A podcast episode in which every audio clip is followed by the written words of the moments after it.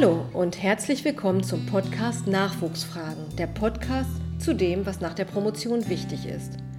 Ich bin Nadine Pippel und Gastgeberin der Nachwuchsfragen, die an der Graduiertenakademie der Leibniz-Uni Hannover produziert werden. In dieser Podcast-Reihe beantworten meine Gäste und ich imaginäre, aber immer wiederkehrende Fragen von Promovierenden und Promovierten. Was euch dann erwartet? Kurze Infos zu Qualifizierungswegen, Laufbahnmodellen und allem Wissenswerten rund um diese meist unwägbare Zeit zwischen Promotionsabschluss und der Erstberufung auf eine Professur. Also eine Art Handbuch, nur kürzer und für die Ohren. Ein ganz herzliches Willkommen zu unserer heutigen Infoveranstaltung der tatsächlich einmal besonderen Art. Wir nehmen heute eine Folge für unsere Podcast-Reihe Nachwuchsfragen auf und wie Sie ja ähm, hier im Publikum äh, schon in der Ankündigung gesehen haben, haben wir die Diskussion heute über den Chat geplant. Ich denke, dass alle die Chat-Funktion kennen. Ähm, am Bildschirm. Und ähnlich wie in einer Radiosendung möchten wir heute eben im Chat aufkommende Fragen mit einbinden. Wen wir aber vor allem zu Gast haben und womit wir uns inhaltlich beschäftigen, will ich nicht unerwähnt lassen. Im Gegenteil. Ich freue mich sehr, dass wir die Netzwerkexpertin, genau genommen die Expertin für akademische Personalentwicklung, Organisationsentwicklung, Netzwerkstrategien und Science Recruiting gewinnen konnten. Jasmin Döling-Wöllm. Schön, dass du da bist, Jasmin. Danke. Jasmin ist Gründerin und Leiterin des Consulting-Instituts für akademische Karriereentwicklung Karrierekunst und arbeitet seit mehr als 20 Jahren als Wissenschaftsmanagerin, Beraterin und Netzwerkanalystin und tatsächlich in ganz verschiedenen Bereichen in und außerhalb der Wissenschaft. Nun aber zum Thema, Jasmin. Bei dem Thema Netzwerken rollen vielleicht einige mit den Augen, vermuten dahinter gar so etwas wie Seilschaften oder ähnliches dass Netzwerke und das Netzwerken aber essentiell sind, um sich auch in Wissenschaft und Forschung bewähren zu können, zeigst du uns hoffentlich heute. Wir wollen also gleich in das Thema einsteigen mit einer ersten Frage. Warum sollten Forschende eigentlich Netzwerken? Was ist nach deiner Erfahrung der sogenannte Mehrwert? Mhm. Ja, danke erstmal für die, äh, für die Anmoderation. Moin, moin an alle hier im Videocall. Ähm, du hast gerade gesagt, da vermuten einige, Nadine, die Seilschaften. Da kann ich nur sagen, ja, da vermuten dann die einigen auch richtig. Ähm, ich will das auch mal so beantworten. Warum sollten Forschende und Lehrende Netzwerken?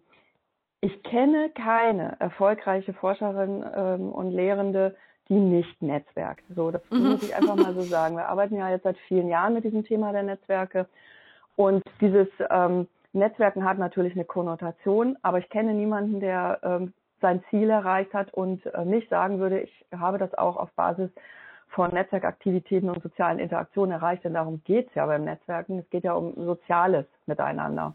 Mhm. Wann und wie und wo machen das denn eigentlich ähm, Lehrende, Forschende? Ähm, da gibt es eigentlich so vier Grund, äh, ich sag mal, Grundfähigkeiten, die alle auch in ihren CVs brauchen. Das einmal, es wird eine Publikationsleistung erstellt und allein dieses äh, in den wissenschaftlichen Diskurs gehen miteinander ist ja eine Form des sozialen Interagierens und des sich Vernetzens, äh, sich zitieren gegenseitig oder auch eben beispielsweise bewusst jemanden nicht zitieren. Da mhm. gibt es ja dann äh, schon Netzwerkkonnotationen. Hier entstehen Zitationsnetzwerke, die halt auch etwas sichtbar machen oder eben auch nicht sichtbar machen. Also das muss man eben auch so manchmal sehen. Das, äh, haben dann, wir haben dann eine zweite Basis, das ist einmal die Drittmittelbasis. Ähm, man kann ganz klar feststellen, dass je größer und umfangreicher die Ressourcen sind, die durch Drittmittel eingeworben sind, hier ganz bestimmte Forschungsnetzwerke ähm, interagieren. Ähm, das ist, äh, das kann man auch gut nachweisen. Da gibt es auch Studien ausreichend zu, ähm, zu Hochschulen, Netzwerken und Kooperationen und wie das das Berufungs, also die Berufungsreife verbessert, wenn die richtigen ähm, Personen mit einem ein Konsortium bilden und auch die DFG oder die European Research Grants gucken ja sehr stark auch auf diese Konsortien, inwieweit können die beispielsweise dieses Ziel auch erreichen. Da spielt der Netzwerkgedanke also eine Rolle, mit den richtigen im Boot zu sitzen. Dann gibt es das Preissystem, also Auszeichnungen. Äh, wie alle hier in diesem Call mit Sicherheit wissen, äh, lebt das zu einem großen Teil von Empfehlungsmarketing. Also alle hochnominierten Preise, ganz vorneweg der Nobelpreis, ob man den will oder nicht, aber man muss dafür empfohlen werden. Da muss man sich natürlich fragen, wie kann ich das in meinem Netzwerk erreichen, äh, dass ich äh, sowas hinbekomme, dass ich empfohlen werde. Ähm, und dann gibt es diese vierte klassische Dimension der wissenschaftlichen CDs, die Fellowships. Und auch die werden ja sehr äh, klar ähm, in den Karrieren auch transparent als Netzwerke sichtbar, wenn es dann heißt, ja, wo haben Sie das Fellow gemacht? Mit wem sind Sie eben auch vernetzt? Und daher die Frage erstmal, warum sollten Forschende eigentlich netzwerken? Sie tun es.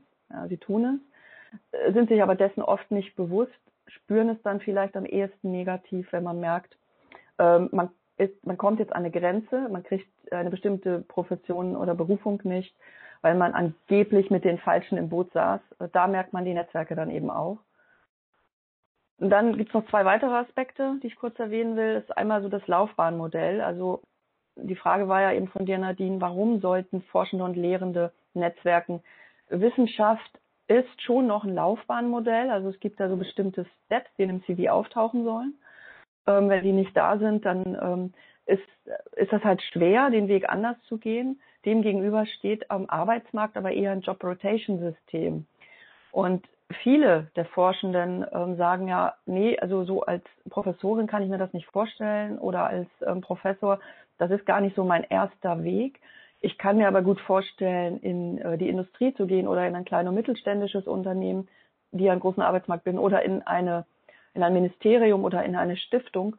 Und da muss man eben ganz klar sagen, Forschende, die dort ihre Netzwerke schon vorher aufgebaut haben, durch ihre Forschungsarbeiten Kooperationen gegründet haben, auf Tagungen mit diesen Personen unterwegs waren, haben natürlich eine weitaus bessere Quereinstiegsmöglichkeit aus dem Sektor Wissenschaft in den Sektor dann entweder äh, öffentlicher Sektor, NGOs, Behörden oder eben ziviler Arbeitsmarkt, KMU und Industrie. Also das mal so als ganz großer Bogen. Sie tun es alles. ihr tut es alles, die ihr hier seid. Macht es euch bewusster und fragt euch, wo ihr hin wollt. Mhm. Äh, okay, äh, ganz herzlichen Dank. Jetzt kommt eine im Chat. Ich, vielleicht werfe ich die mal dazwischen eine Frage, die oft in Beratungen auftaucht. Welche Tipps gibt es und was kann ich tun, wenn ich das Gefühl habe, dass ich nicht so der Netzwerktyp bin? Kann ich das üben? Gibt es eine Methode? Ja. Ich will das mal, ich, wie immer will ich das anders beantworten. Es, jeder ist, ähm, sag ich mal, jeder, jeder Mensch, der in sozialen Interaktionen ist, ist netzwerkt. So. Die Frage ist halt, ähm, bin ich halt ein Mensch, der eher zuhört? Bin ich ein Mensch, die eher reden kann? Ähm, das ist so die Frage ein bisschen nach Introvert und Extrovert. Äh, auch introvertierte Menschen haben eine sehr ähm, schöne Fähigkeit zu Netzwerken. Sie hören anderen beispielsweise zu. Ja? Und dieses Zuhören, also das Netzwerken lebt nicht von der, nur von der Aktivität in eine Richtung, in den Output, sondern es muss ja auch Verarbeitung geben. Also beispielsweise selber ähm, zuzuhören, nachzufragen, ähm, sich auch zu späteren Zeitpunkt nochmal mit Fragen zu melden. Das sind ja alles soziale Interaktionen. Wir müssen vielleicht das Thema Netzwerke mal runterbrechen auf das, was es ist. Ähm, es ist soziales Miteinander und ich kann immer nur empfehlen, das, woran jemand Interesse hat, auch zu verfolgen und mit diesen Menschen in Kontakt zu gehen. Und ähm, das kann man auch still und leise tun. Das muss man nicht als Rampensau machen. man kann natürlich vieles auch lernen.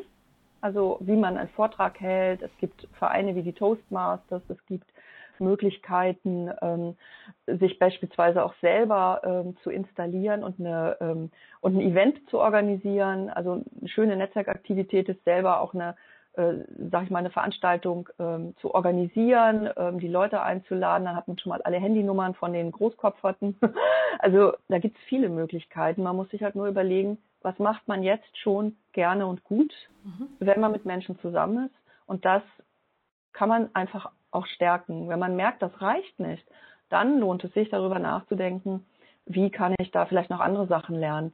Mhm. Also insofern würde ich immer sagen, Netzwerken können alle überlegen, was du gerne machst, was du gut machst.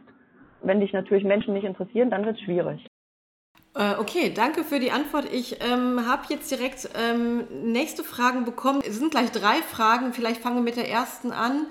Genau, gibt es sowas wie gute und schlechte Netzwerke? Die zweite Frage, die sich doch daran anschließt, wie komme ich aus einem schlechten Netzwerk, und das bitte in Anführungszeichen gedacht, wieder heraus, wenn ich merke, es hilft mir nicht weiter? Vielleicht die beiden Fragen, weil die, glaube ich, thematisch ganz gut zusammenpassen.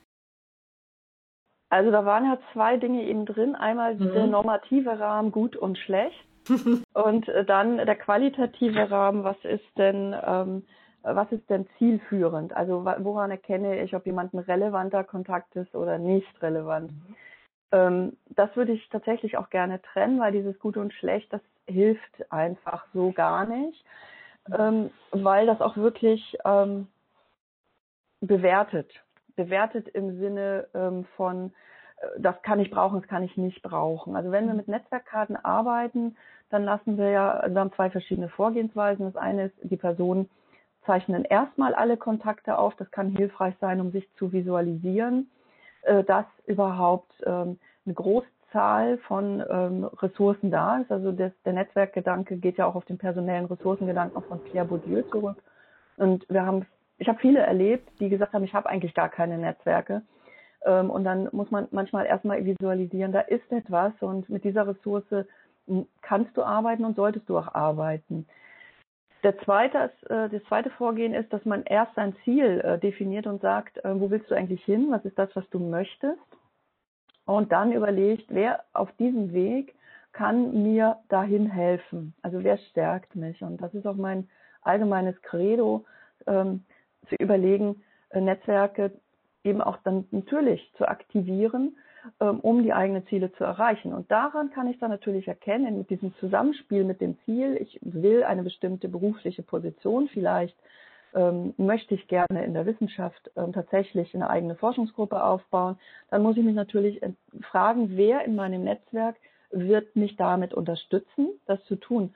Und von wem werde ich vielleicht auch Blockierungen erleben, ähm, und Blockierungen können eben auch natürlich einfach eigene Konkurrenzängste sein. Das heißt gar nicht, dass das bös gemeint ist. Das heißt erstmal nur, man guckt sich das motivationale Kraftfeld nach Kurt Lewin ja ähm, auch eine gute Analyseform sehr gezielt an und ähm, überlegt sich, mit welchen Kräften man da auch umgehen muss. Also daher würde ich dieses Gut und Schlecht rauslassen, sondern fragen, was ist zielführend, was ist weniger zielführend. Und ich kann das als, als Rahmenanekdote vielleicht gerade erzählen. Ich habe gerade eine Coachie, eine Wissenschaftlerin äh, im, im Coaching äh, und äh, die fragt sich, ähm, wie kann ich das schaffen, hier zu bleiben in der Wissenschaft, obwohl ich gerade einen wahnsinnigen Science Overload habe. Ähm, wir müssen gerade unglaublich viel hier an Arbeit machen. Ich komme zu meiner Forschungsarbeit gerade nicht mehr. Ähm, wie kriege ich das hin? Und ja, da muss man natürlich ganz klar sagen, Ihr Chef ist kein schlechter Netzwerker dann, wenn er auch gerade nicht weiß, wie es gerade anders gehen kann. Aber sie muss ihn natürlich einfordern und sagen, hilf mir, dass meine Forschungsarbeit äh, nicht zu kurz kommt, weil sonst bin ich in drei Jahren, habe ich einen schlechteren Start an der Berufungsfront. Meine Berufungsfähigkeit leidet darunter. Mhm. Das ist eine Verhandlung dann, die entstehen kann, wenn man dieses Thema Netzwerk und Ziel zusammenbringt. Okay, dank, danke erstmal soweit äh, auch nochmal für die Unterscheidung. Ähm, ich habe jetzt noch zwei Fragen im Chat und überlege so ein bisschen, ob ich das, die eine Frage verknüpft mit einer Frage, die ich auch hatte, nämlich, wie kann das gelingen? Also hier hat jemand ganz konkret eine Frage, nämlich was so ein, vielleicht ein Warm-up für die Kaffeepause bei Konferenzen äh, angeht. Kannst du da was empfehlen? Wie kann man konkret ins Gespräch kommen und Kontakte knüpfen? Wenn ich mal dieses Beispiel nehme, dann sage ich mal, was ein guter Weg ist. Aber ich halte nichts von Best Practice. Ich halte viel von Good Practice, weil das ja alles immer auch eine sehr situative Entscheidung ist. Wenn ich auf eine Tagung gehe, dann informiere ich mich, wer auch da ist. Also ich gucke mir wirklich die äh, Listen an. In der Regel kriegt man Teilnehmerinnenlisten. Wenn man die nicht hat, kann man auch äh, gucken, mit wem man gemeinsam hingeht. So. Das kann aber auch eine Falle sein, weil man sich gerne mit denen unterhält, die man schon kennt.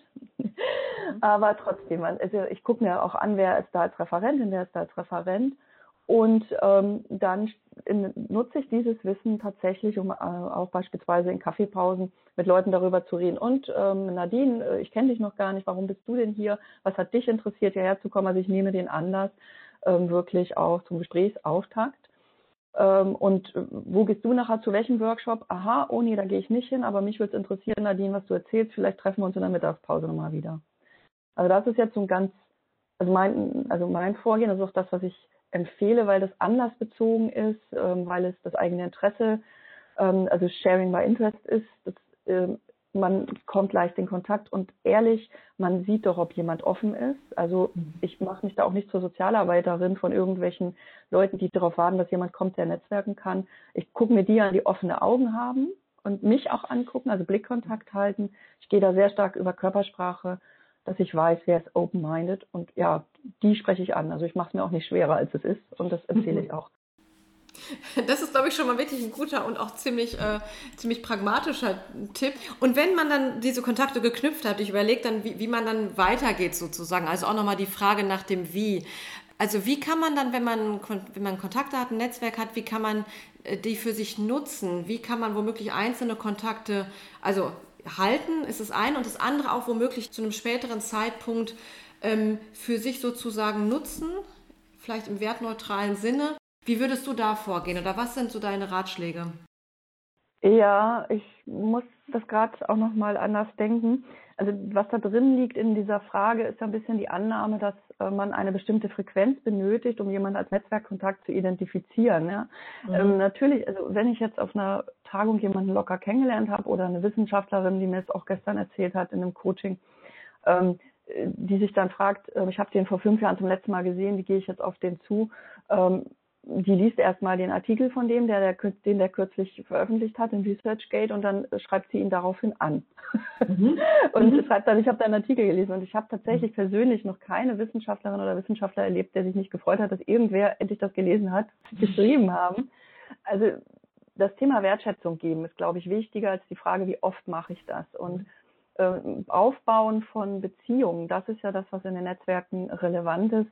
Ähm, das heißt eben nicht, ich muss mit den Leuten ständig im Kontakt sein, ganz im Gegenteil. Die Forschung gibt ja auch genug Hinweise dazu, ähm, dass es mehr darum geht, ähm, in dem Moment, äh, in dem ich auf jemanden zugehe, tatsächlich zu überlegen, was, was kann ich jetzt der Person auch geben. Also man geht in Netzwerke optimalerweise nicht nur rein, um was zu nehmen. Und das ist ja auch das, was viele befürchten, der Instrumentalisierung von Menschen ähm, strategisch äh, ist auch nicht immer angenehm, sondern reinzugehen in einen Kontakt äh, mit der mit der Frage, ähm, was kann ich für dich tun? Ja? Also was brauchst du von mir, damit du weiterkommst?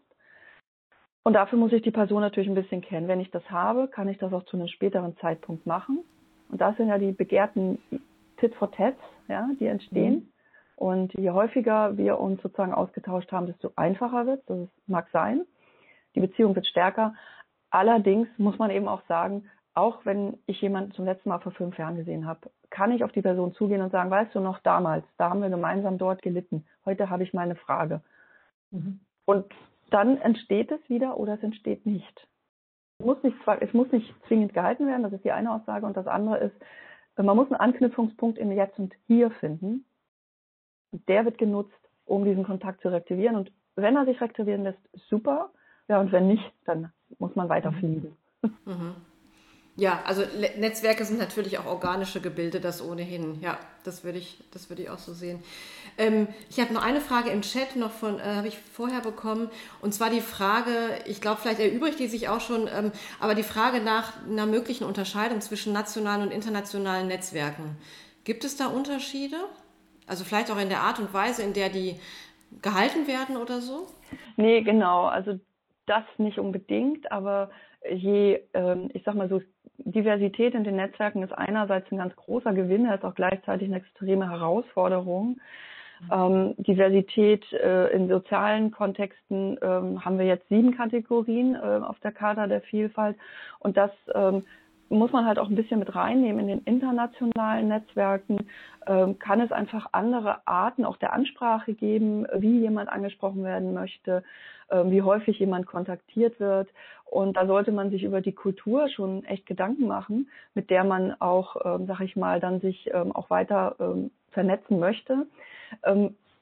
Menschen sind es immer, aber es gibt beispielsweise zum Thema Pünktlichkeit unterschiedliche Auffassungen. Es gibt zum Thema ähm, Ausführlichkeit der Antworten ähm, andere Auffassungen. Es gibt auch andere Kulturen, die eher im Storytelling arbeiten, ähm, beispielsweise, und ähm, andere, die eher informationsorientiert kommunizieren.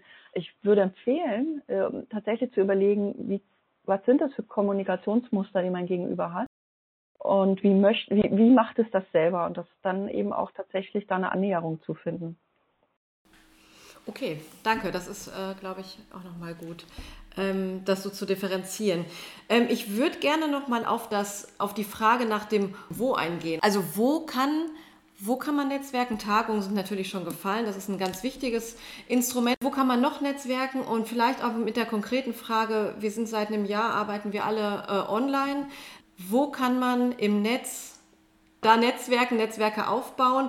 Äh, wie kann auch das Netzwerken, das ist eine Frage nochmal aus dem Chat, die ich mit aufgreife, bei rein digitalen Tagungen beispielsweise auch funktionieren? Also unterscheidet sich das auch womöglich von wirklich Präsenzveranstaltungen, die wir alle schon lange nicht mehr gehabt haben? Wie gehst du an das Wo? Ja, also es sind auch zwei Fragen. Ne? Also wo, das würde ich mal nach hinten stellen, weil mhm. äh, da kommen wir, glaube ich, nochmal drauf.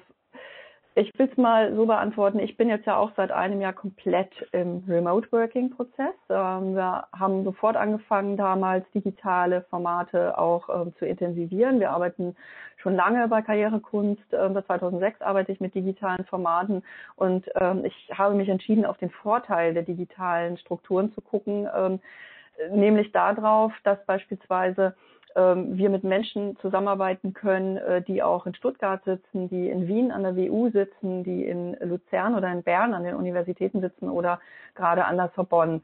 Das war früher alles nicht möglich. Und ähm, diese Personen ähm, waren auch immer schon äh, beispielsweise in Forschungsgruppen tätig, die über Skype miteinander arbeiteten. Mhm. Das heißt, dieses Digitale gab es im Wissenschaftssystem immer schon. Es hatte nur noch nicht so eine breitenwirksame ähm, Erfassung. Ähm, wir haben mit Arbeitsgruppen äh, gearbeitet, ähm, wo die beispielsweise ein Teil ähm, an der Veterinärmedizinischen Hochschule in Hannover saßen und ein Teil saß ähm, in den USA. Und da mussten wir dann diese Time Gaps ähm, schließen. Das war ein viel größeres Problem, als die Nähe im digitalen Raum herzustellen.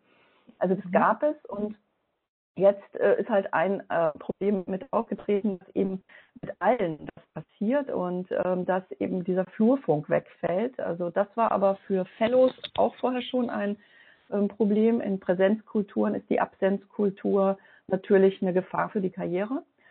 Und die Frage ist ja, ähm, wie kann ich Nähe herstellen im digitalen Raum? Und mhm. äh, viele haben sich immer gefragt, wie kann man professionelle Distanz herstellen im pädagogischen Bereich?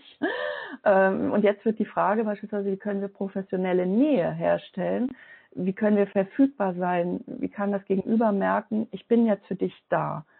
Und das mit die, wenn man sich mit diesen Fragen auseinandersetzt, schafft ja mentale Vernetzung. Und das ist ja das, was wir eigentlich wollen. Also, mhm. dass wir Digitalität nutzen und nicht Digitalisierung. Also dass wir nicht nur alles online machen, sondern dass wir überlegen, auch als ähm, Lehrende, auch als Coaches, und ich bin auch mit Schulleiterinnen und Schulleitern am Arbeiten, dass wir überlegen, wie können wir das, was wir hier machen, in den Alltag rüber retten. Und ähm, das ist das größte Ziel im digitalen Raum. Das war es aber eben auch vorher in den Präsenztrainings. Es war halt nicht nur Kaffee trinken, es war ja immer die Frage, wie wird der Transfer hergestellt? Wie wird es wirksam? Und das ist im digitalen Raum gerade ganz wichtig, die professionelle Nähe. Und für die Karriere ist dann eben wichtig, auch weiterhin äh, mit Menschen in Kontakt zu bleiben, wie Vorgesetzten. Und das geht tatsächlich gut auch übers Telefonieren. Also äh, meine eine Empfehlung ist nicht nur in Meetings zu sein, die sehr zielorientiert und arbeitsorientiert sind, sondern eben auch ähm, Network-Chats zu haben, ähm, so Kaffee, also digitale Kaffeeräume, mhm. wo man einfach vorbeikommen kann, ähm, wie es beispielsweise ähm, bei einer Professorin an der Hochschule Bremerhaven jetzt erlebt hatte, die hat so, ähm, so einen Kaffeeraum und da kann man dann reingehen und wenn sie da ist, ist witzig, also kann man mit ihr reden. Ähm, ansonsten sind da unter anderem auch andere Personen. Also das, was, was man machen kann, kann man erreichen ähm, denn das Digitale wird uns in dieser Form auch zu einem größeren Teil natürlich begleiten. Ja, ja, also das, das glaube ich auch und das, äh, auch diese Unterscheidung zwischen Digitalisierung und Digitalität gefällt mir ganz gut und dann die Überlegung, wie kann man ganz kreativ mit den Möglichkeiten, die wir jetzt gerade haben, einfach umgehen und die auch für sich nutzen.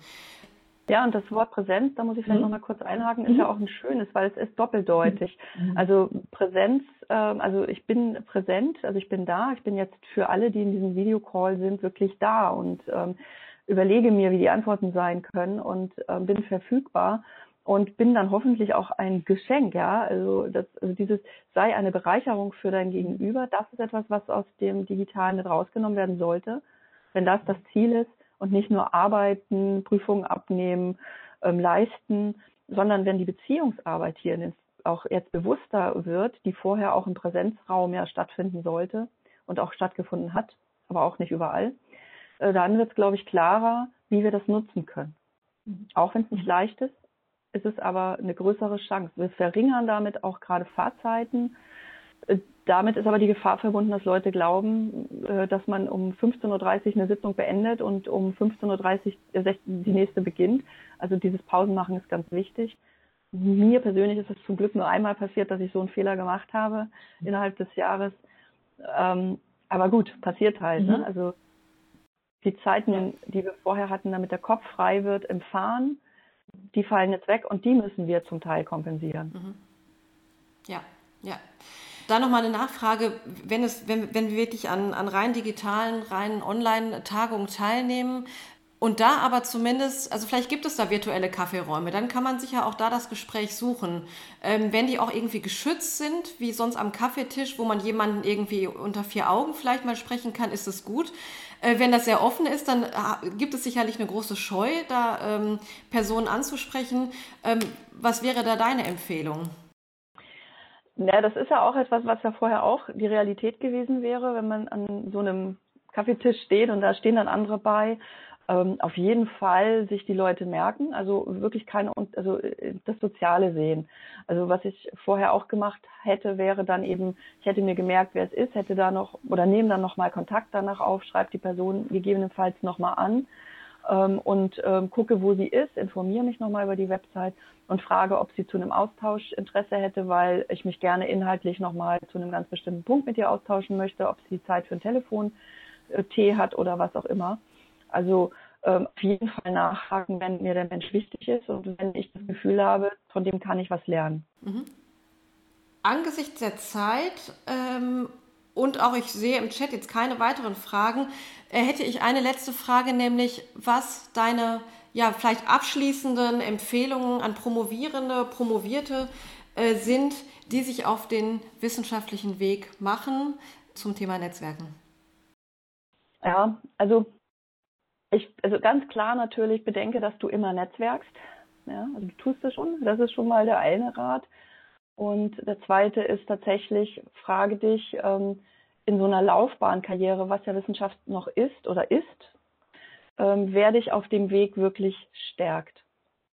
Also wer dir hilft, dieses Ziel zu erreichen, wer, wer in deinem Team ist. Frage dich, wer in deinem Team ist. Und dann gibt es natürlich auch Kritikerinnen und die können auch hilfreich sein. Ähm, aber Kritik darf einen nicht aufhalten, sondern sie muss einen konstruktiv weiterbringen. Also das wäre wär so ein zweiteiliger Rat, eben bedenke, dass du immer netzwerkst und ja, frag dich, wer in deinem Team ist und auch in wessen Team du sein möchtest.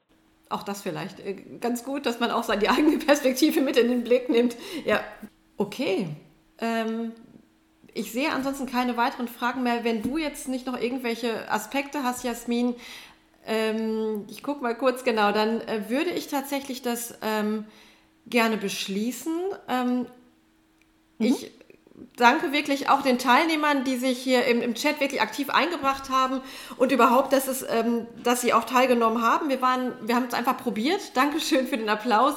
Ähm, da, wirklich, das war für uns auch ein Experiment. Ähm, genau, danke Jasmin, dass du dich zur Verfügung gestellt hast. Äh, ich weiß, dass du darüber auch Stunden oder Tage wahrscheinlich reden kannst, aber du hast es wirklich äh, komprimiert. Ähm, das war, fand ich toll. Äh, und ich hoffe sehr, dass auch für die Zuhörenden ähm, ja da einiges, ähm, einiges bei rausgekommen ist an, ich habe den Eindruck, ganz konkreten Tipps. Das war hilfreich. Ja, das freut mich sehr. Dann wünsche ich euch allen ein fröhliches Netzwerken noch heute. Ja, danke gleichfalls. Genau, ich wünsche es auch in die Runde, dir Jasmin auch, äh, oder beim Urlauben oder Urlaubsnetzwerken, wie auch immer. Und ähm, genau, allen noch einen schönen Tag und danke fürs Zuhören.